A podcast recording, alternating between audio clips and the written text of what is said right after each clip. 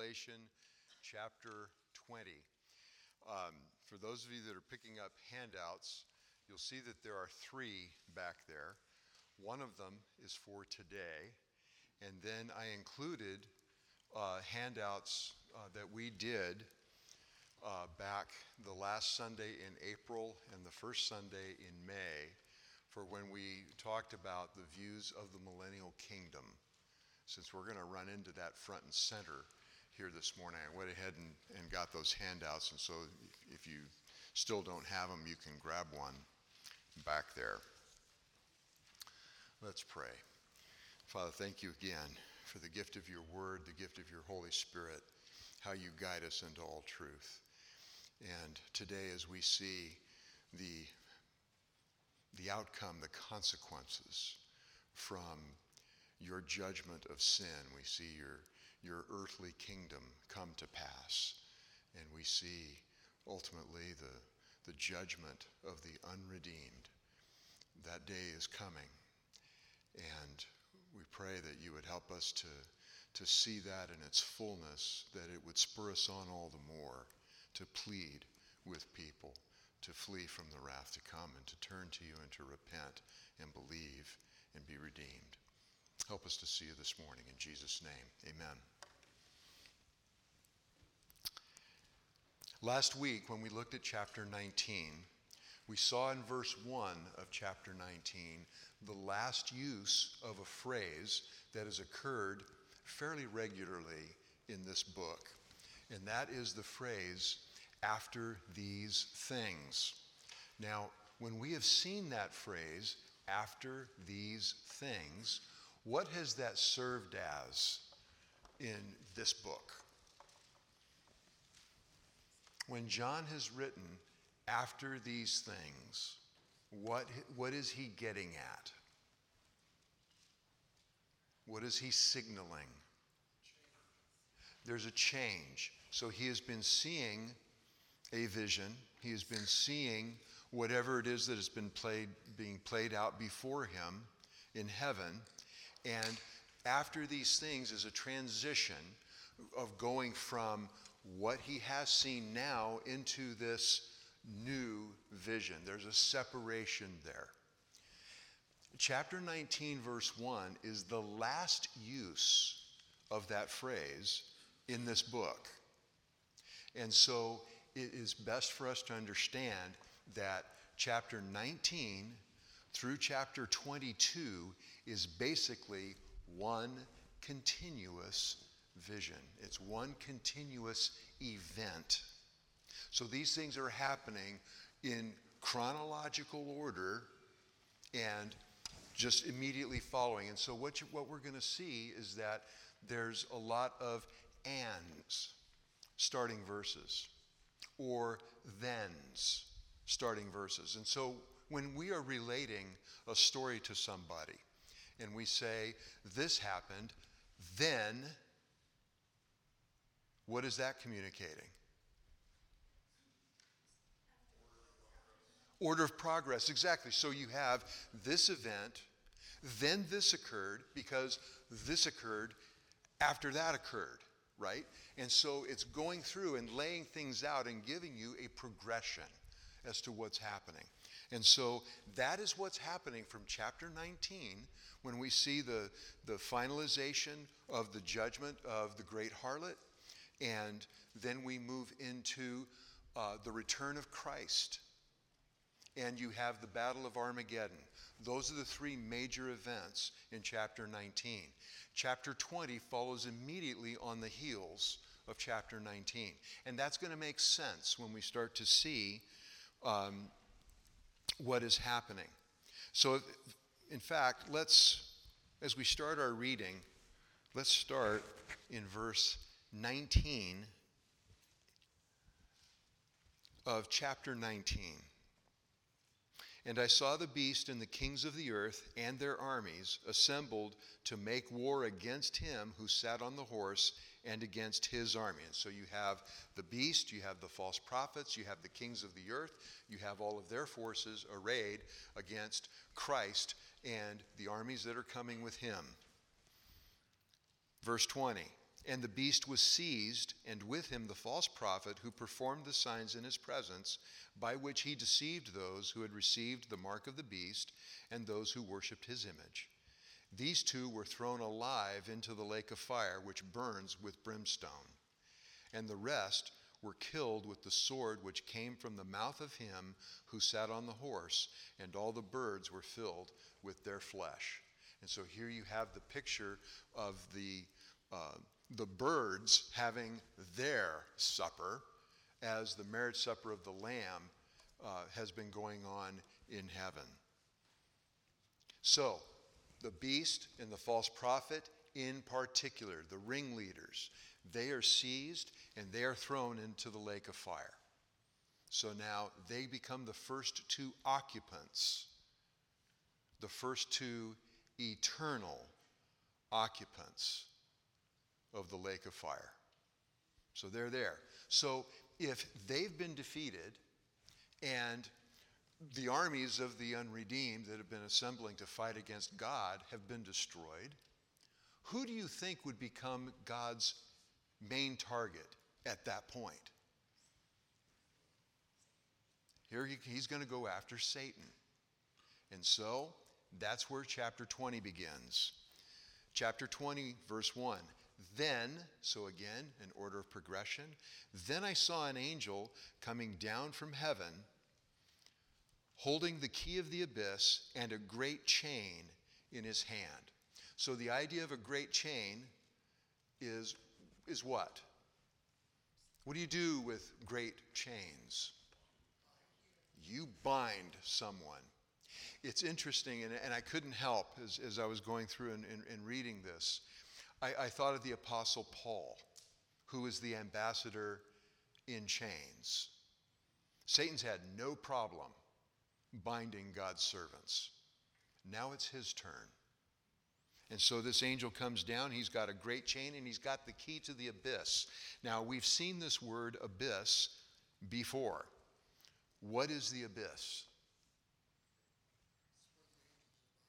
Okay, that's where the angel, and more specifically, the demons, exactly, the fallen angels. So many of the demons are bound in the abyss. If you look at Jude verse 6, you'll find that there were those who were especially sinful back in the time of Genesis, and God has remanded them to the abyss, and they're never getting out until they end up in the lake of fire. And so you have some that have been, they're on permanent, you know, they're doing life without parole in the abyss. Then you've got others who were there for a time, and they came out during the locusts back in the um, in the earlier judgments. I'm, I'm, vapor locking right now as to whether that was the seals or the trumpets. I think it was the trumpets. Um, so now Satan, and, and now let's go even back. You'll recall a time when Jesus was casting out a demon, actually several. And one of them cried out to him, Are you going to send me to the abyss? Are you going to do that to me? So the demons know what the abyss is. And so here you have an angel coming down to take Satan, verse 2, and he laid hold of the dragon, the serpent of old, who is the devil and Satan, and bound him for a thousand years. And he threw him into the abyss and shut it and sealed it over him, so that he would not deceive the nations any longer until the thousand years were completed. After these things, he must be released for a short time. Now, back in chapter 12, verse 9, we had this very same description of Satan, to where it's not just, that he gives him four names. So you're getting, we know exactly who is being referred to here. So we have him identified as the dragon. Now, the dragon has been an identifier for Satan throughout this book, right? So we have the dragon, then we have him referred to as the serpent of old. What's that tying back to? That goes back to the Garden of Eden, right? Because you have the serpent who was tempting Eve. Then you have the term the devil. Now, the devil In fact, when if you have a horse named Diablo, chances are I, I would not want to ride your horse if it's named Diablo. That, hus- that horse is not husband safe. That's actually a term for talking about horses. Diablo means devil. Diabolos is the Greek word for devil. It means a slanderer, the accuser. Remember, Satan is often referred to as the accuser of who? The brethren. And then Satan.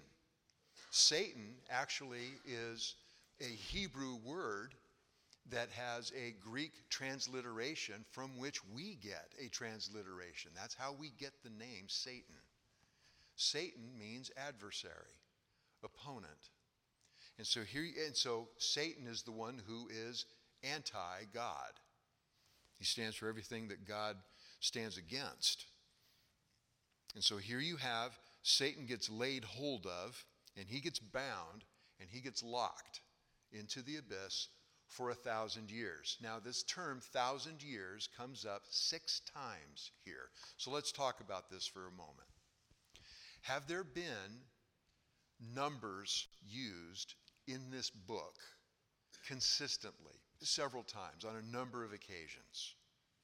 Think of some numbers that have come up in this book that have, that have been on a number of occasions in the book. Seven. There were seven churches. What else had sevens? The judgments, all three cycles of judgments. There were seven judgments. What other numbers? I'm sorry? Okay, there were, right? They're going back to seven. What other numbers? I'm, say it louder. I, you know I can't hear. Oh, I already did seven. Okay, 666 is really a one time use because that's the number of the name uh, that for the beast. Say it. Four. four. What's four?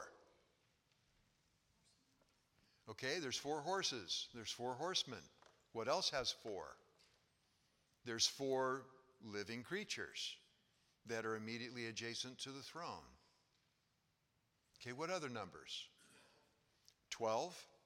And 12 is again 12 thrones. And ultimately, we haven't gotten into it yet, but we're going to run into 12 apostles and 12 tribes of Israel because that's in chapter 21. There's 12 gates, all made out of a single pearl. The 144,000 again is kind of a one off because there's only one thing that's represented by that. But what other numbers? Think about time.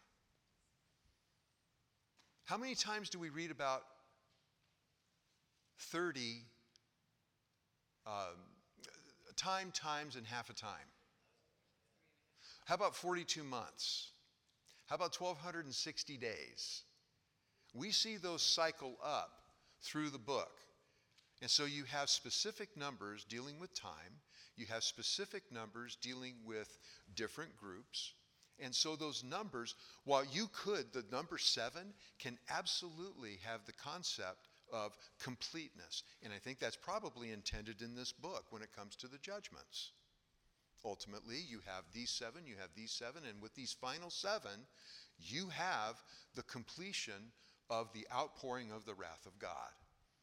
And so there probably is some background to some of these numbers. When he talks here about a thousand years, in fact, back up for just one other minute. Has God used, has God used other ways of communicating large numbers in this book? Okay, Rick, you're nodding your head up and down. Myriads of myriads when he talks about angels and when he talks about, you know, those in heaven. Myriads of myriads. Now, a myriad was the largest Greek number. And so the idea here of myriads of myriads is uh, uh, there's a whole lot, there's no sense in even trying to count. In this pa- chapter, we're going to run into a term. They were numbered as the sands of the seashore. So, what is communicated by, they're numbered by like the sands of the seashore uncountable. There's a whole, whole bunch of them, and we're not trying to put a number on that. God has ways to, to communicate when something is a huge number and, you, and it's, you're not interested in the number. It, there's a whole bunch. And the actual the quantification of that is not necessary. When God repeats a number six times in the span of not many more verses than that, what should we probably conclude? It's a thousand years. When he says a thousand years, and he keeps repeating that again and again and again, we probably ought to start to think he probably means exactly what he's saying. It's a thousand years. And so here we have this period of time introduced.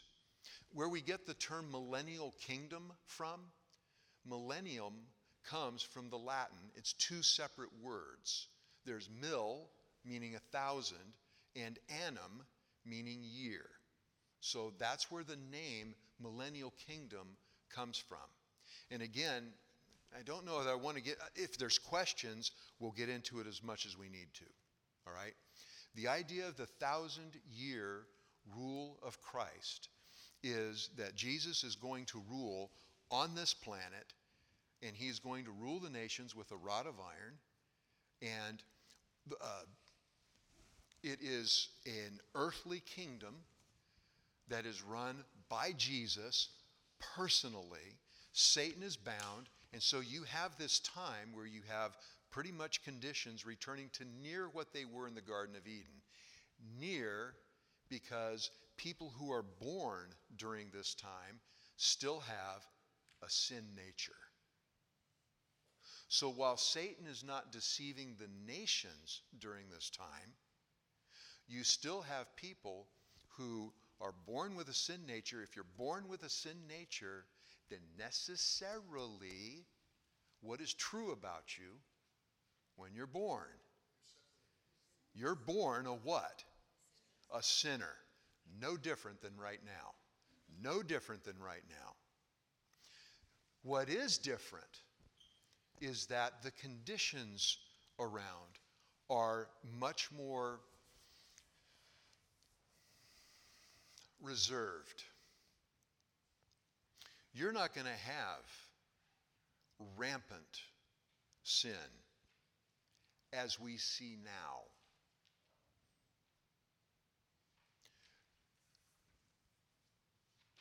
People are going to live for a long, long time.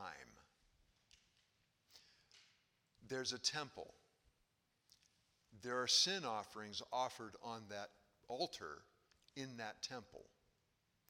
The temple's large enough that there are traffic patterns. You come in this door, you go out the other door. If you come in that door, you come out this one so that you've got orderly movement of people. Andrew?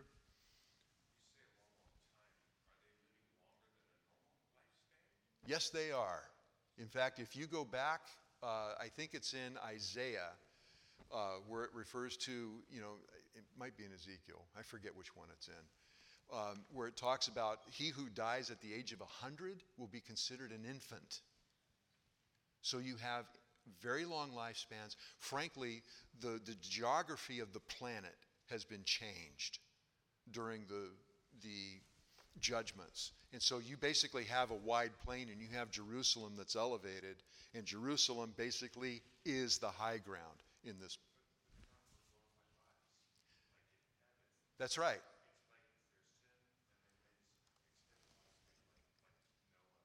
Yeah, it's again because you have conditions, uh, you have uh, climatic conditions that would allow for that. Well, yeah, you don't have the effect of the curse during the millennial kingdom. Now, going back over here to, to Andrew's question, when you have at the onset of the millennial kingdom, remember that we've gone through chapter 19. At the end of chapter 19, you have uh, the beast and the false prophet getting sent to the lake of fire. All of those who were opposing Christ at Armageddon, they're killed with the sword coming from the mouth of the Lamb. And the other thing that happens in there is the judgment of the sheep and the goats from Matthew 25. Remember that uh, when the Son of Man comes with all of his holy angels, uh, he's going to sit on his, on his glorious throne and he is going to separate, as a shepherd, he is going to separate the sheep from the goats. Sheep are going to go on his right, the goats are going to go on his left. Blessed are you, and the blessings that are coming on those who are the sheep, and the cursing, the curses that are coming on those who are the goats. The sheep go into life everlasting, the goats don't. No, this is this is the this is the separate this is the judgment of the sheep and the goats in Matthew 25. The great white throne, the great white throne is different. It's probably at the end of chapter 19. And so all right, we'll get into that other here in, in, in a moment. Verse 4 Then I saw thrones, and they sat on them, and judgment was given to them. And I saw the souls of those who had been beheaded because of their testimony of Jesus and because of the word of God, and those who had not worshipped the beast or his image, and had not received the mark on their forehead and on their hand. And they came to life and reigned with Christ for a thousand years. The rest of the dead did not come to life until the thousand years were completed. This is the first resurrection. Blessed and holy is the one who has a part in the first resurrection. Over these, the second death has no power, but they will be priests of God and Christ and will reign with him for a thousand years. So, what we're going to find in this chapter is that there are two general resurrections. And best, the best way for us to look at this is what these two resurrections represent. The first resurrection is a resurrection to life. These are people who are going to be in, uh, conducted into the presence of God because they're redeemed. So the first resurrection deals with those who are redeemed. The second resurrection, which is later in this chapter, that is those who are unredeemed. Now, it mentions a particular group of people here as those who are going to be resurrected in this first resurrection. And who are they? When we look, it's those who have been beheaded because of their testimony of Jesus and because of the Word of God, and those who had not worshiped the beast or his image and had not received the mark on their forehead and on their hand. So, when are these people alive? They're alive during the tribulation. And they are singled out as this group of people is going to be resurrected and brought into God's presence. Now, why might it be restricted to this group of people? Who else would be in the presence of God? Okay, so the comment here is made the rest are already there. So the church is already there. Very possible the Old Testament saints are already there. The Old Testament saints are, are difficult just in this regard because it's never actually said when they go. And so it could be that they are going here at this first resurrection. It could also be that they have gone when everybody else has gone at the time of the, of the, of the rapture. Okay? It's not specifically stated, so it's going to be in one of those two places. So the bottom line is if you're redeemed, you're either, if you're redeemed dead, you're in heaven. You're in God's presence. You're with Christ forever. You're with God forever. There is still, at this point in time, there's another group of believers. What is, what is the uh, characteristic of this group of believers? Very broad. They are alive. They're still like you and me. They're in their earthly bodies, they're still breathing and kicking. Those are the ones who are going to populate the millennial kingdom. Because they have their normal bodies, they're going to do the things that you and I normally do. Now, you and I, in this sense, is generic. Since many of us in here, okay, we got two families that have got young kids who can still have kids. I'm not in that boat anymore. So you've got those who are going to be able to have children. In our glorified bodies, we don't do that. That's a fundamental change in between our this body and our, our heavenly body, our eternal body. And so here you have this group that is brought to life. They're reigning with Christ for a thousand years. Okay, questions up to this point? Rick.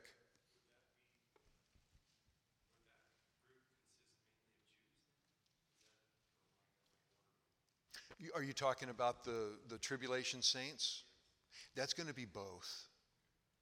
There's, there's, there's absolutely going to be an explosion in the Jewish community of those turning to Christ. I mean, and to the point where God is looking at that and saying the nation is being redeemed. So,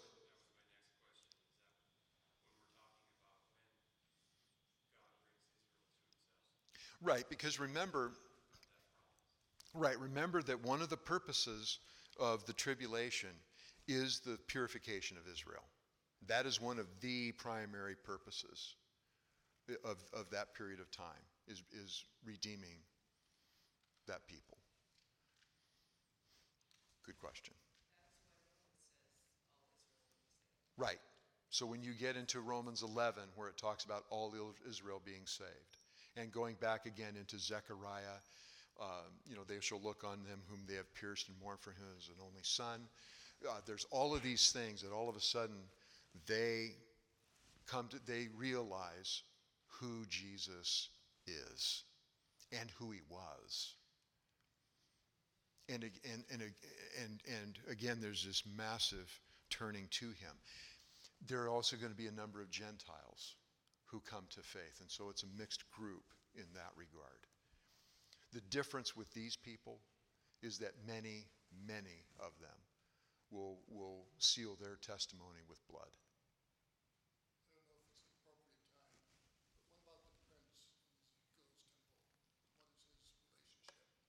The prince? Okay, uh, so the question is what's the relationship of the prince with all of this? Now, Danny's referring to Ezekiel uh, chapters 40 to 48. The, the span of the millennial kingdom, that's what we get here in Revelation. If you want the most complete treatment of what the, uh, the millennial kingdom looks like, you go to Ezekiel chapters 40 to 48. That's where you're going to have the most complete uh, rendition of that. The prince is the leader who, of, of the people of Israel at that time. And, and who the prince is, is actually, um, there's two major views to that. One is that he's Christ, and the other is that um, he is a, a, basically a representative of Christ. Uh, and there's some back and forth on that as to which is proper. Alan.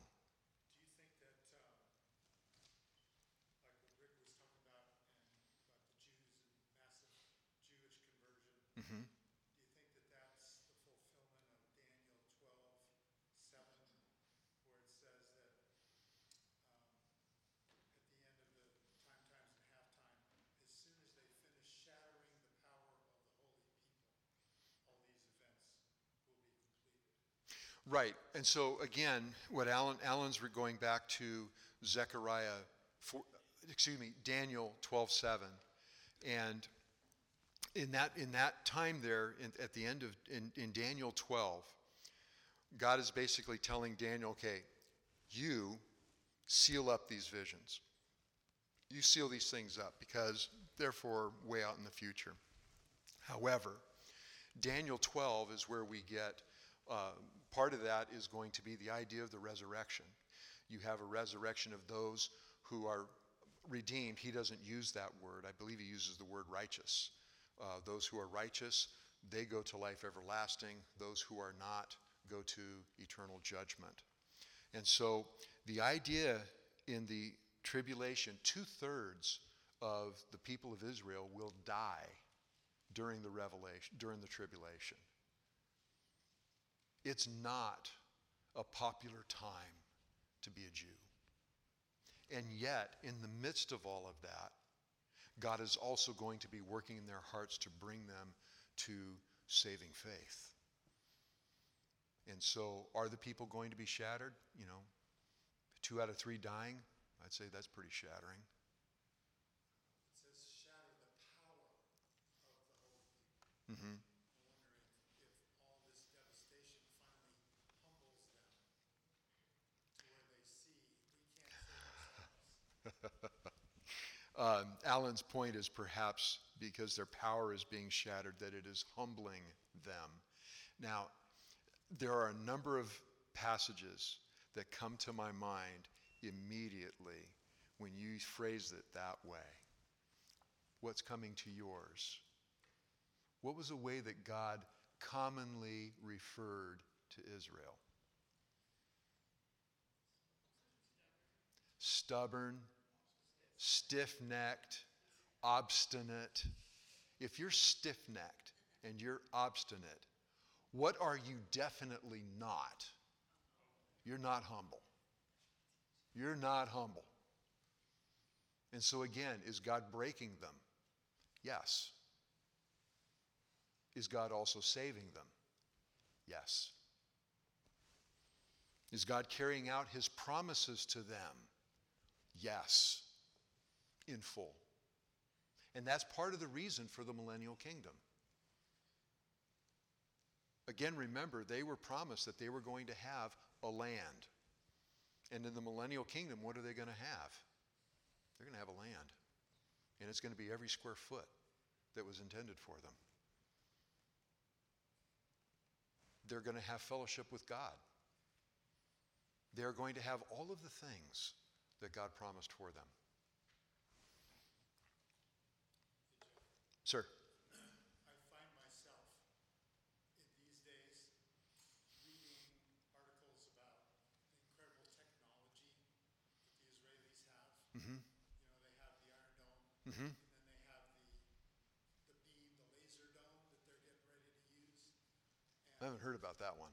Oh yeah, they've got laser. You know, it costs ninety thousand dollars to shoot one Iron Dome missile. It costs three bucks to shoot one laser beam. Wow. and they're ready to deploy them. So I'm thinking, well, look at what they've done. They've won all these wars. Nobody's going to defeat them. They're going to they're going to win. Uh-uh. They're not going to win. Alan's point is that you know they have great, they have developed great technology uh, for their national defense in Israel, and they've won a number of wars. And frankly, they have been miraculously delivered. Uh, if you look in our lifetime, if you look at the 1967, the Yom Kippur War, if you look at, at uh, actually 73 was Yom Kippur, if you look at the Six Day War in 67, they should, and 48 as well, uh, they should have been wiped off the planet. They should have been. And yet here they are. They've been supernaturally protected.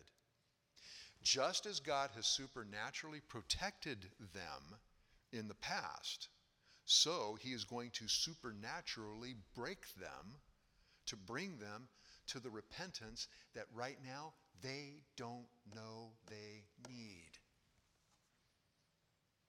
Think back to when Jesus was on earth. Come down from the cross and save yourself. No, I'm not going to come down to save myself because that's not why I'm here. I'm here to save you. I'm here to do these things on your behalf, and you have no clue what it is that you really need. They wanted redemption from Rome. God was going to give them redemption from sin and from death. And so, again, um, God is using this, and, and who's he going to use to break Israel, to bring them to repentance? Again, who is he going to use? He's going to use pagans. He's going to use people who don't love him. That doesn't make them any less instruments in his hands. And so, and that again, that is going to be carried out in history during these seven years. God's promised it. He has said, This is what is going to happen, and He's going to bring it about just as He says. Okay, verse 7. When the thousand years are completed, Satan will be released from his prison and will come out to deceive the nations which are in the four corners of the earth, Gog and Magog, to gather them together for the war. The number of them is like the sand of the seashore. So you've had Satan bound for a while. Now, the reason that I gave you the handouts for the view of the millennial kingdom is that there are, there's a, a significant portion of Christendom that says, well, you know what? There's not going to be an actual physical thousand year earthly reign of Christ. Uh, most often they come through and they say that that is uh, a thousand years is just a long time, and Satan is actually bound now. Now, I listed out for you in your notes. In fact, we, uh, in fact, I actually gave you. Uh, the idea that Satan is bound now would be an absolutely foreign idea to the men who wrote the Bible, who wrote the New Testament. Peter didn't see Satan as being bound. What was in his book? Satan's walking around as a roaring lion looking for whom he may devour. Okay? If he's out walking around, he's not bound with a chain locked in an abyss. And Paul would look at this and go, that's I'm going to use a technical term here. That's not so. How would you even come to that conclusion? And so, for instance, here, this wasn't Paul writing, Acts 5 3. Satan filled the hearts of Ananias and Sapphira to lie to the Holy Spirit. The idea of Satan filling their hearts, that's from the text. That is Luke writing the, under the inspiration of the Holy Spirit describing what's going on there. If Satan filled their heart, what did Satan do to them? He deceived them. He brought them to believe something that was not true, but they acted on it as though it was. That's deception and you can go through ephesians uh, okay 2 corinthians 2.11 we're not to be ignorant of satan's schemes. Ephesians 6.11 we're to put on the armor of god so that we can stand firm against the schemes of the devil. 2 corinthians 11.14 satan is disguising himself as an angel of light. And by the way why would he do that? Why do you wear camouflage? It's to deceive. Uh, some of us in here have hunted in the past and you wear camouflage so that you can look like you're blending in. You know, believe it or not, I can look like a twig. and I have successfully looked like a twig. Because I have been from me to you, from wild animals, and they didn't know I was there. How I'd have no idea. Why do you wear camouflage? What are you trying to do? I'm trying to deceive my prey. I'm hiding from them. I'm trying to make them believe that they are in a safe environment, when in fact, I'm hoping it is anything but safe for them. 2 Corinthians 12 7, Paul was attacked by Satan. James 4 7, we're to resist the devil, and if we resist the devil, he will what? He will flee from us. 1 Thess 2:18 Paul was hindered by Satan. 2 Corinthians 4 4, Satan blinding the minds of unbelievers. Okay, now, some may try to draw the distinction. Well, that's talking about individuals. Satan is, when he is bound, he is not free to deceive the nations. Now, is that a valid distinction? That's not a rhetorical question. Nations are made up of people. And that's a great point. The fact of the matter is, when God is redeeming Israel, in fact, let's talk about them since that's one of the purposes of this period of time, of the tribulation. God is looking to redeem Israel. How's he going to do it? He's going to do it one Jew at a time. Just as he's redeemed us. He's redeemed us one at a time. Now, the fact of the matter is, as I look around the room in here, we all just happen to be Americans. There are other churches gathering today that are in other nations. And God has been redeeming them as well, one at a time. Michael?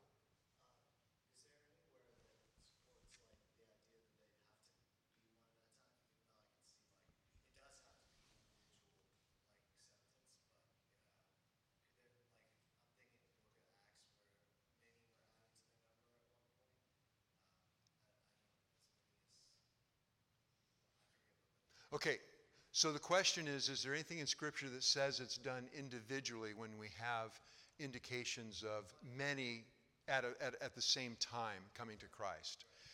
God deals with men as individuals. We're going to be judged as individuals.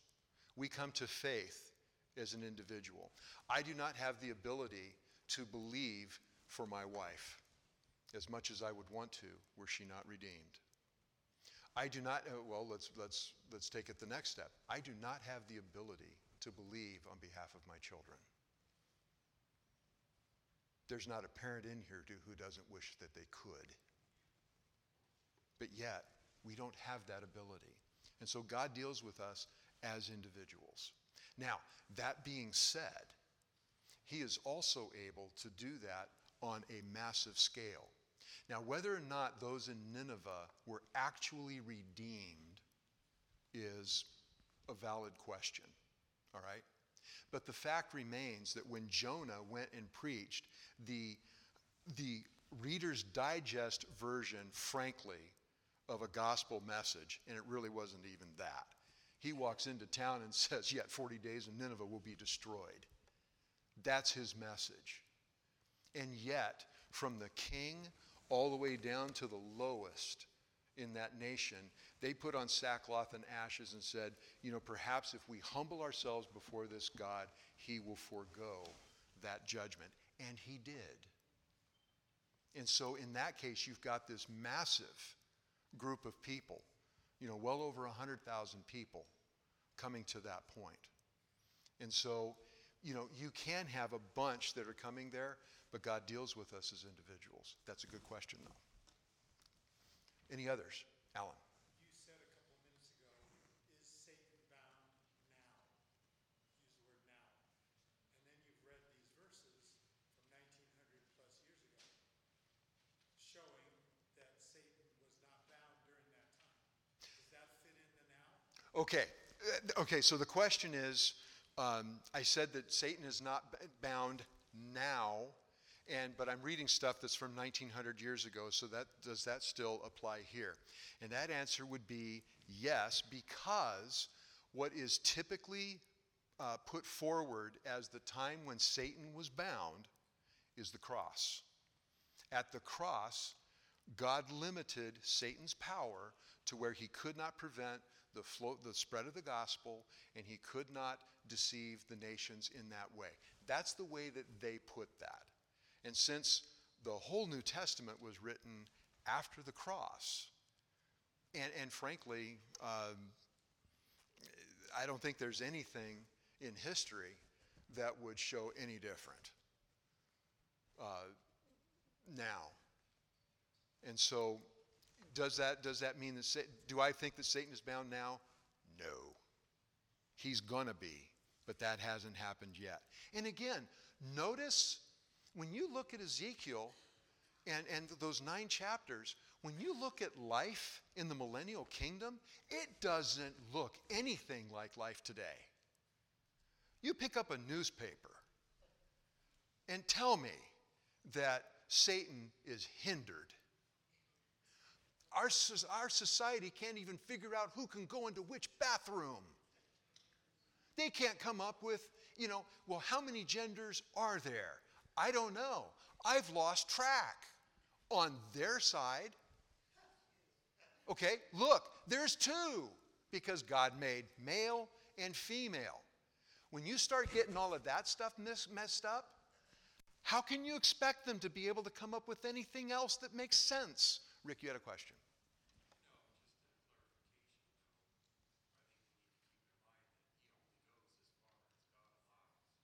Okay. Okay, so Satan's, uh, excuse me, oh gosh. I'm sorry I just said that. Rick's point. Do you have a pointy head and, and a tail? Do you play an accordion?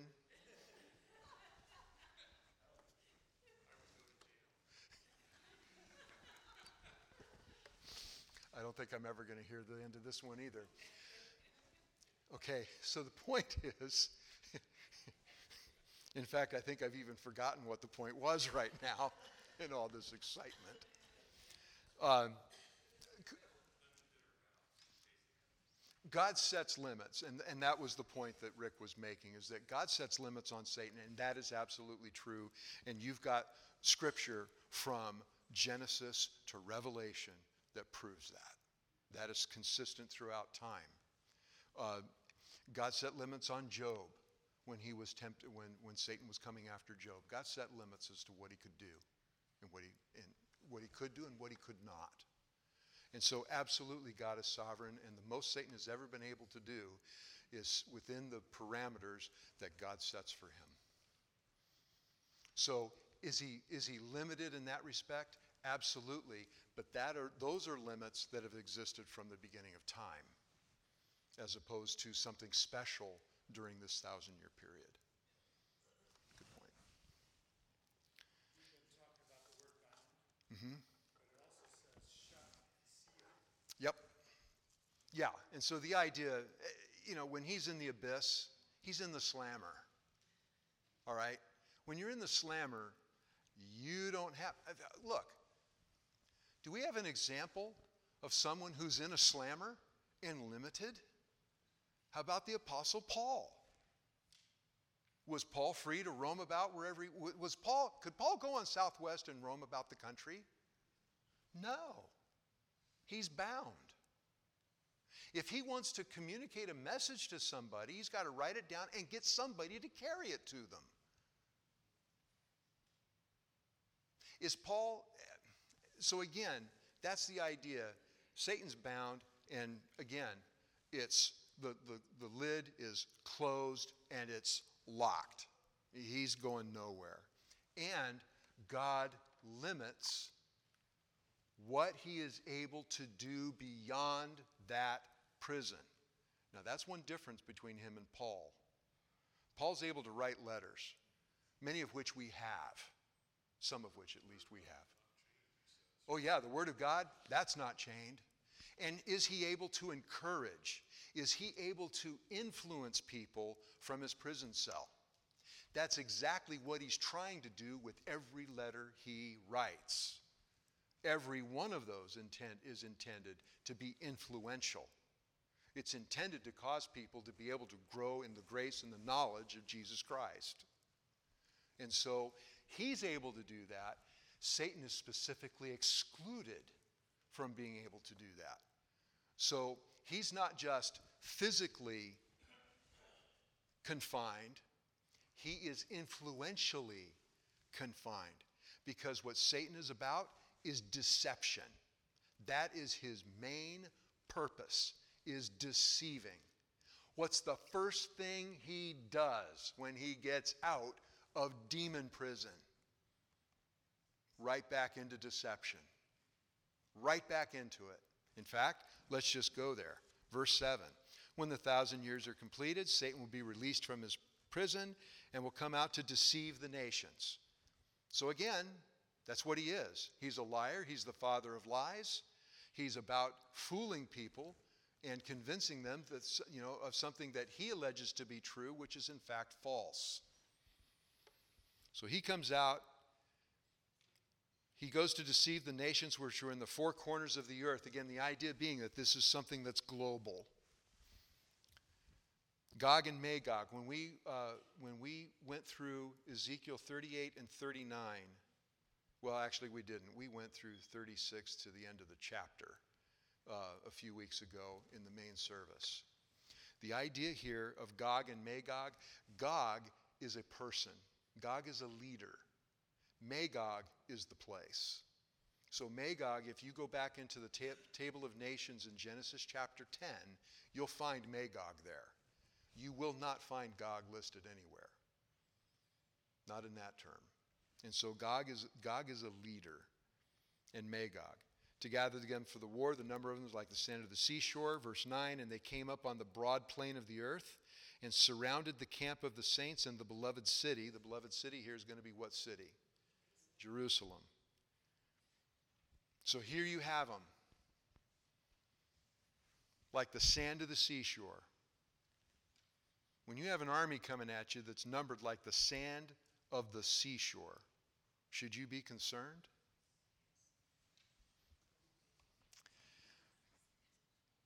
If you don't have God on your side, you'd better be. As it is,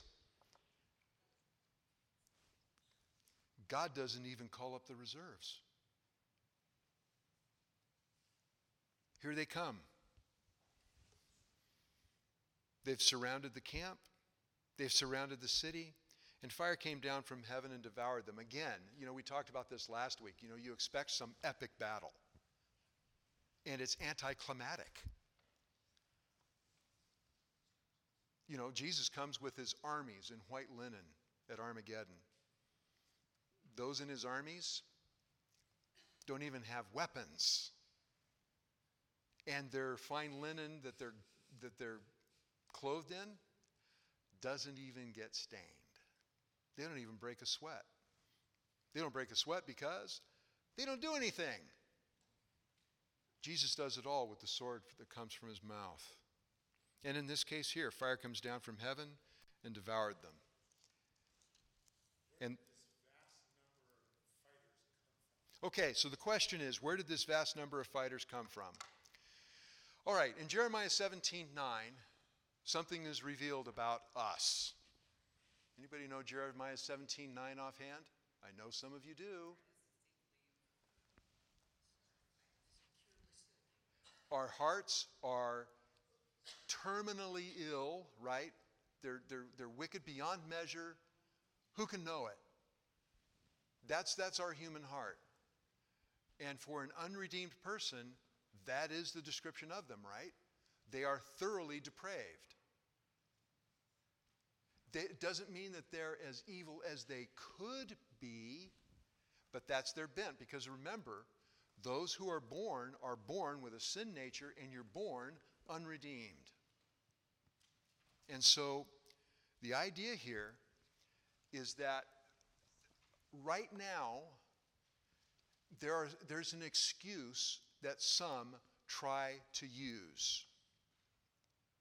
And it was epitomized by Flip Wilson in his comedy show back in the 60s or 70s. I don't remember which decade, it's a long time ago. What was his saying? The devil made me do it. In the millennial kingdom, nobody can say that because the devil can't make anybody do anything. So, with Jesus ruling personally on this planet, sin greatly reduced, the blessings of heaven manifest and all around. Not like it's going to be the eternal state, but in a lot of ways very similar. With all of that, yet you will still have some who will not repent and believe you're still going to have some. Now, they're going to be compliant they're going to fit in. But when all of a sudden the opportunity arises, they jump on that like white on rice. And so when Satan comes out to deceive the nations, oh, yeah, that's what I'm about. And again, this isn't one or two, this is a bunch. That is the danger. See, that's why when, when, you go back into Proverbs, for instance, trust in the Lord with all your heart and do not lean on your own understanding. Why not? Because your own understanding in your unredeemed state, that compass does not point north. It's bent. You're not going to be able to get there. You can't reason yourself there. You can't work your way there. People, for them, for people to be redeemed in the millennial kingdom is going to be the same way that it happens now, just as it was the same way before. You got to take God at His word. And so you have, and now, by the way, there's going to be a lot of people born. In a thousand years, can you imagine what Carol and I could do in a thousand years? Just saying.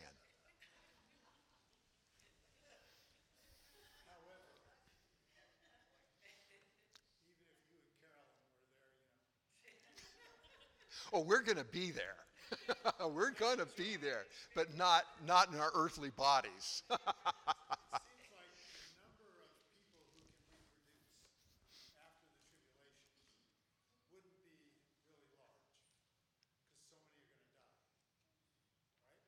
Hard to know.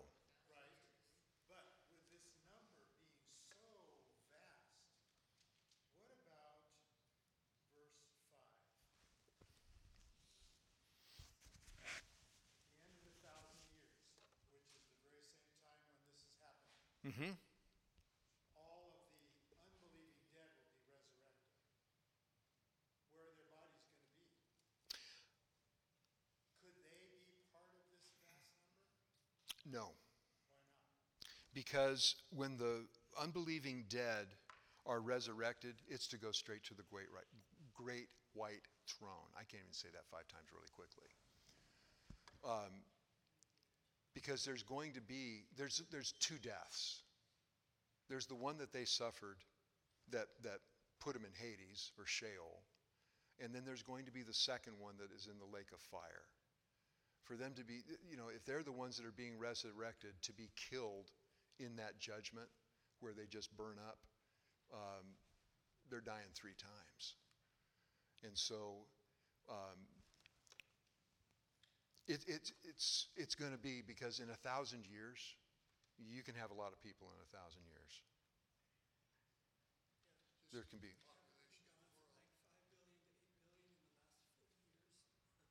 Yeah, the population of the earth has doubled in, I want to say, the last 30 or 40. And we, we are at 8 billion now. So, and again, so again, the, the, it's like the thing where you have a grain of rice uh, and you're putting it on a checkerboard or a chessboard, and you double it every square. You know, in, in the beginning, it doesn't, it's not much. But you know what? You get 20, 30 squares in, and all of a sudden, that's a big number. And by the time you're getting in about 30, 35, it's actually more grains of rice than exist on the face of the planet. And so, um, it's it, again, what, what again it's showing is that here you have people growing up in almost perfect conditions. And why are they not saved? It's because of the depravity of their own heart. And so there's no blame to be assigned here other than pointed directly at me if I'm one of these that chooses not to repent and not to believe. It's my bad. It's on and again, showing the deceitfulness of my own heart. So here you have fire comes down from heaven. Verse 10 And the devil who deceived him was thrown into the lake of fire and brimstone, where the beast and the false prophet are also, and they will be tormented day and night forever and ever. The one point to get there it's been a thousand years since the beast and the false prophet were thrown into the lake of fire. And where are they at the end of that thousand years? They're still there. So there is no such thing as annihilationism. There's no such thing as I'm going to be there for a period of time and God's going to get tired of, you know, tormenting me and it's going to end. It is forever and ever. And Jesus, back in Matthew 25, was the one who said that this place, the lake of fire, was created for the devil and his angels. That was the original, that's the intended occupants of this place. Those who choose to follow Satan end up with him. And again, no break. Andrew.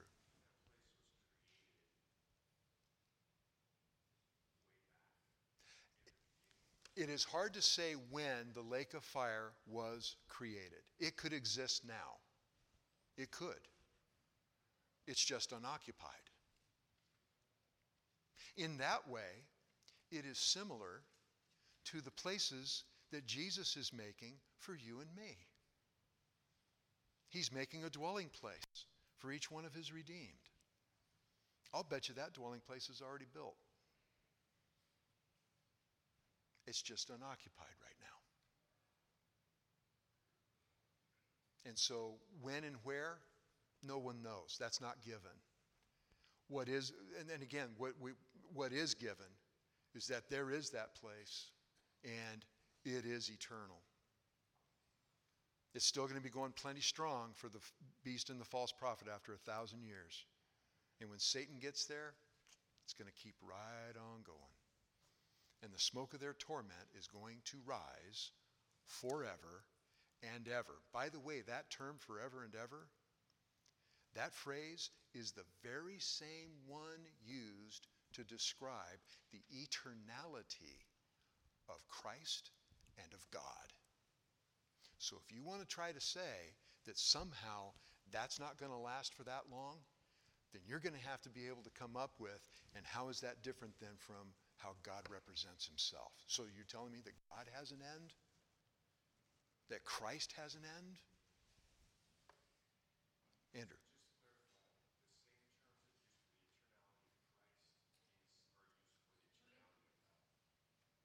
The forever and ever, when it says forever and ever, that is the same phrase used in this book in talking about Christ. And he shall reign forever and ever. I'm not going to try to do the tenor part there. The point being, that is communicating, that is true of Jesus. That is absolutely true of God. It is also true of this place of punishment for the devil and his angels, and ultimately for the unredeemed.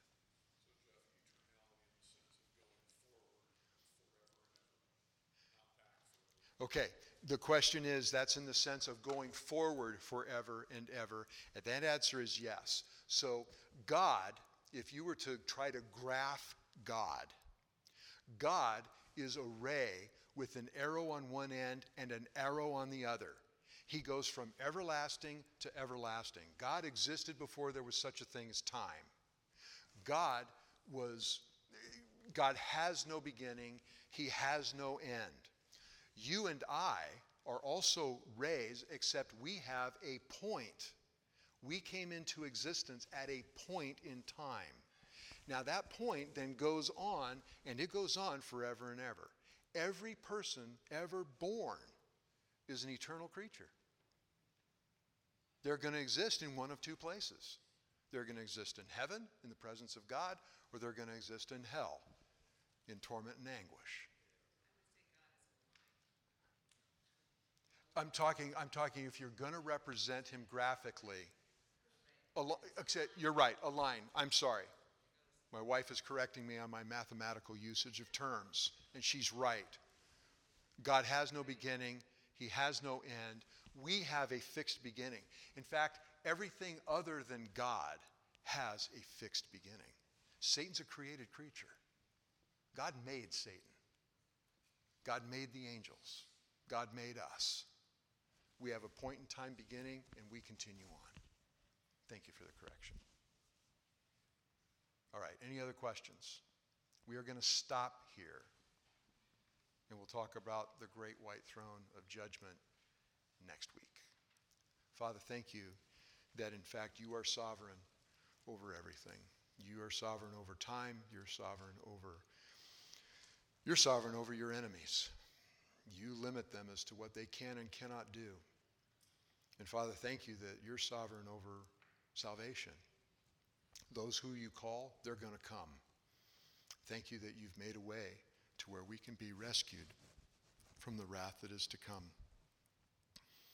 Father, I help, help us to, to be about your business, that we would be preaching your gospel to those that we encounter.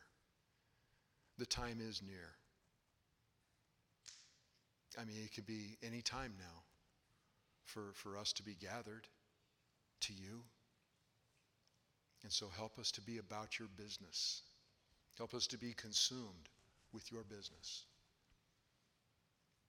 That we may honor you and proclaim the, the glories of him, the excellencies of him who called us out of darkness into his marvelous light.